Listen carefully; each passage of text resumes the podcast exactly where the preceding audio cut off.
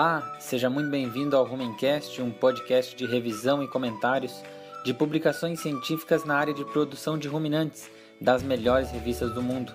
Quem fala é Tomer Durman e espero te ajudar a facilitar o acesso de bons trabalhos e na atualização científica.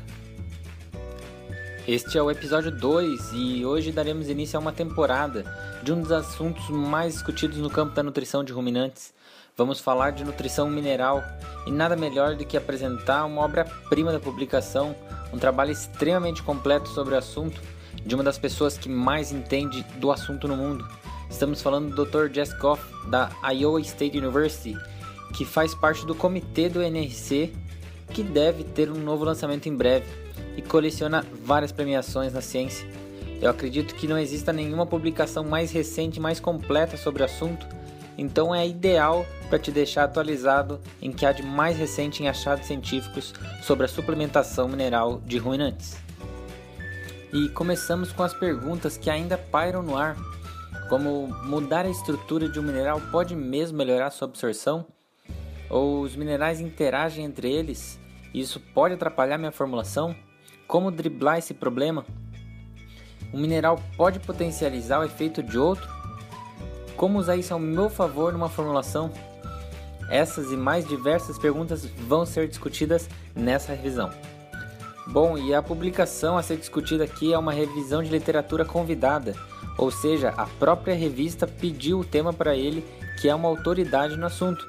A revisão é intitulada Mecanismos de absorção mineral, interações minerais que afetam o estado ácido básico e antioxidante e considerações de dieta para melhorar o estado mineral. Esse trabalho foi publicado na revista Journal of Dairy Science e é de autoria de Jess Goff dos Estados Unidos.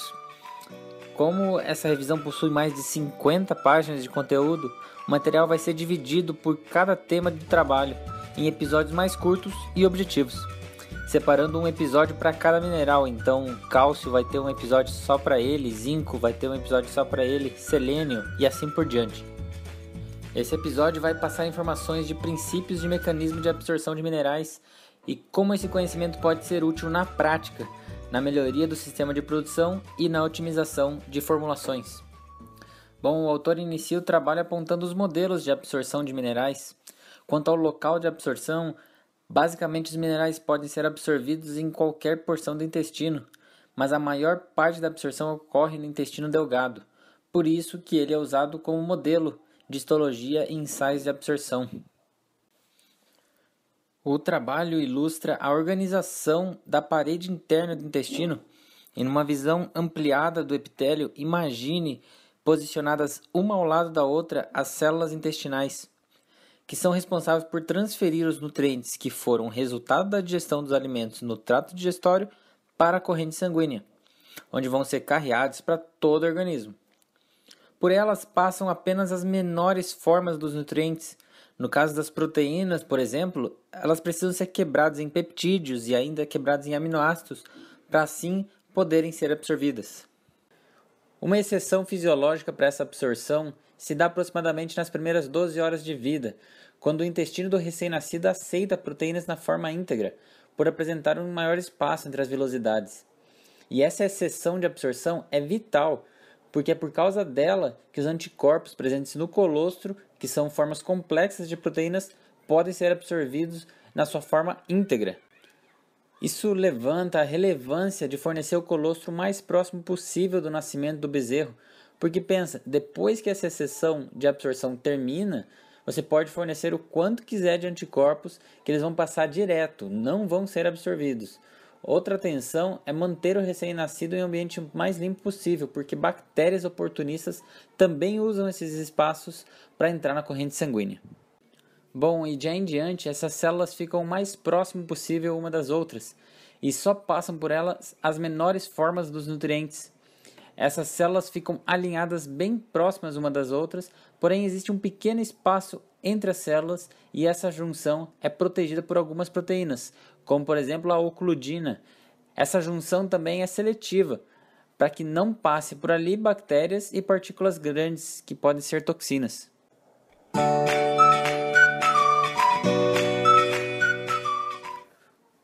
O autor ilustra três formas de absorção.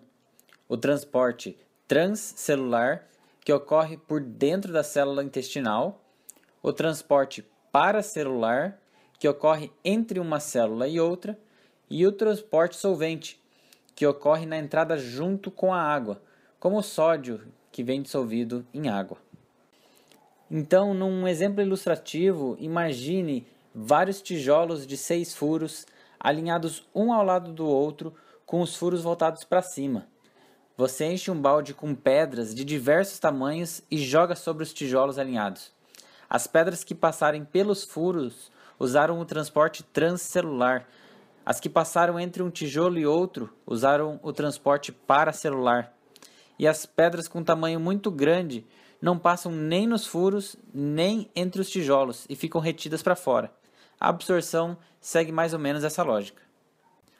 Dos mecanismos de absorção é importante destacar a seletividade de entrada de substâncias. O espaço paracelular, por exemplo, na junção das células, envolve um movimento de íons e dependem do gradiente eletroquímico das moléculas para deixar ou não passarem por ali.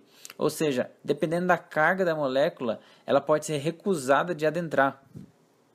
Isso se dá pela diferença potencial elétrica na junção, onde a parte do lúmen tem carga negativa e o espaço intersticial, que é a camada mais profunda do epitélio, carga positiva.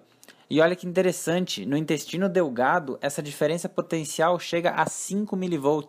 Já no intestino grosso, essa diferença vai para 30 mV. Então, um mineral com absorção dificultada por conta da carga, somado a uma taxa de passagem alta, passado o intestino delgado sem absorção, muito dificilmente ele vai ser aproveitado e provavelmente será excretado sem absorção. O mesmo acontece nas células que têm uma bicamada fosfolipídica, com seu interior carregado negativamente, e a maioria dos minerais que em solução apresentarem carga negativa vão ter acesso dificultado. Felizmente, existem alguns canais transportadores que podem facilitar um pouco a entrada. Tá, mas na prática, como isso pode ser usado? Veja bem, a entrada de um composto pode ser facilitada ou dificultada conforme a sua apresentação. Num exemplo ilustrativo, é como a entrada de uma festa, na qual o segurança define quem entra e quem não entra. Nessa festa, se o mineral apresentar uma carga desfavorável à diferença potencial elétrica, ele pode ter sua entrada negada. Ou se pela carga acabar se ligando a uma partícula maior, aí sem chance de entrar. Mas e se o mineral se apresentar junto com algum composto importante e com passagem facilitada como um aminoácido? Aí sim, a entrada do mineral vai ser bem facilitada. Então, se eu ligar um mineral a um aminoácido, ele vai ter absorção facilitada, certo? Exato.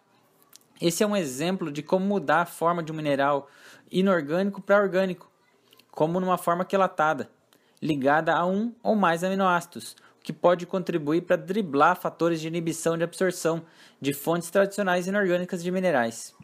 Essa é justamente a aplicação de tecnologias como a linha Bioplex da Altec de minerais orgânicos, visando favorecer o animal quanto aos mecanismos de absorção.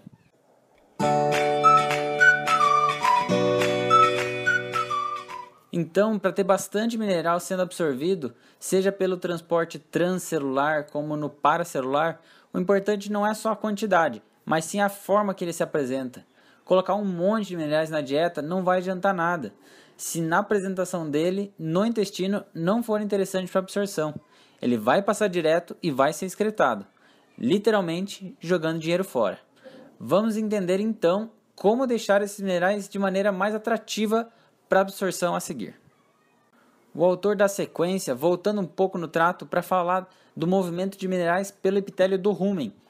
Essa camada de fermentação, que tem grande eficiência em digerir alimentos, também tem habilidade de absorção. A mucosa do rumen não é tão simples como a do intestino, que tem apenas uma camada de espessura. O epitélio do rumen possui quatro camadas, equivalente à espessura de dezenas de células do intestino. Mas e por que é assim tão grossa a camada de células? Isso não dificulta a absorção? E a resposta é sim, mas ela precisa ser assim. Imagina toda a movimentação do rumen, com todo volumoso arranhando as paredes internas do rumen. Se não fosse uma camada grossa, ia ter morte celular a todo momento. A absorção é regulada o tempo todo, O corpo pode dar preferência para a absorção de um mineral, caso ele esteja em deficiência, o que pode ser bem maléfico, pois deixa de absorver com eficiência todos os outros. A quantidade de água é essencial também. Muitos minerais são solúveis em água e utilizam transporte solvente para adentrar o epitélio. Então, mesmo se os requerimentos de minerais forem atingidos na formulação, mas se faltar água disponível para o consumo, a absorção dos minerais vai ser bem inferior ao potencial máximo. Vale relembrar que alguns minerais podem ser antagonistas a outros.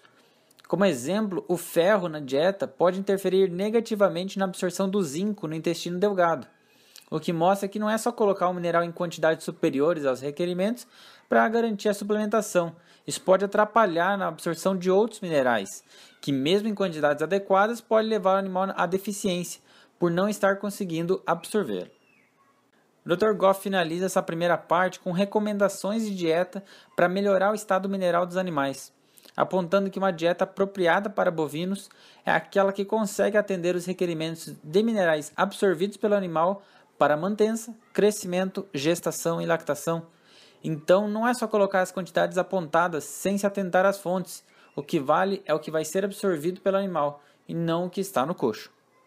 Num comparativo, seria como se você quisesse atender às suas exigências diárias de proteína comendo cabelo e unha, que são feitos de queratina, proteína pura. Mas qual a biodisponibilidade dela? Do mesmo jeito que ela entra, ela sai. Não conseguimos assimilar ela. Por isso precisamos de fontes com maior biodisponibilidade. O ponto é entender que o importante não é a quantidade que está no coxo, mas o quanto daquilo há dentro do organismo e quanto vai ser excretado pelo animal sem aproveitamento. A disponibilidade dos minerais presentes nos alimentos deve ser considerada, mesmo com a grande variação de alimento para alimento. Então, os minerais presentes na silagem de milho, por exemplo, com sua disponibilidade, deve ser considerada antes de suplementar. Outra vez, não somente o conteúdo do alimento, mas quanto daquilo vai ser de fato absorvido. Pelo fato da vaca requerer um certo número de gramas ou miligramas de um mineral para ser absorvido todos os dias, o modelo do NRC 2001 tentou determinar quantas gramas ou miligramas de cada mineral seriam absorvidas de cada alimento ou suplemento mineral usado nas formulações.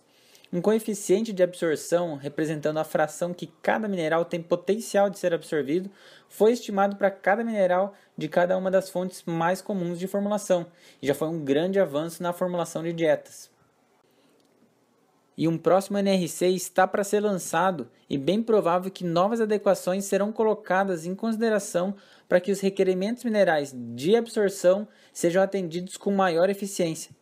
Uma adequação, por exemplo, é a alteração do coeficiente de absorção na presença de antagonistas de absorção mineral. Bom, por fim, em conclusão, a suplementação mineral pode usar princípios histológicos de absorção para se procurar ser mais eficiente na suplementação mineral, maiores detalhes de cada mineral e novas estratégias de formulação vão ser abordados nos próximos episódios. Espero você! Bom, me despeço desse Rumencast, espero ter agregado em seu conhecimento. Agradeço a atenção e lhe aguardo nos próximos episódios do Rumencast, sua nova forma de ler artigos científicos. A todos uma ótima semana. Tchau. Obrigado.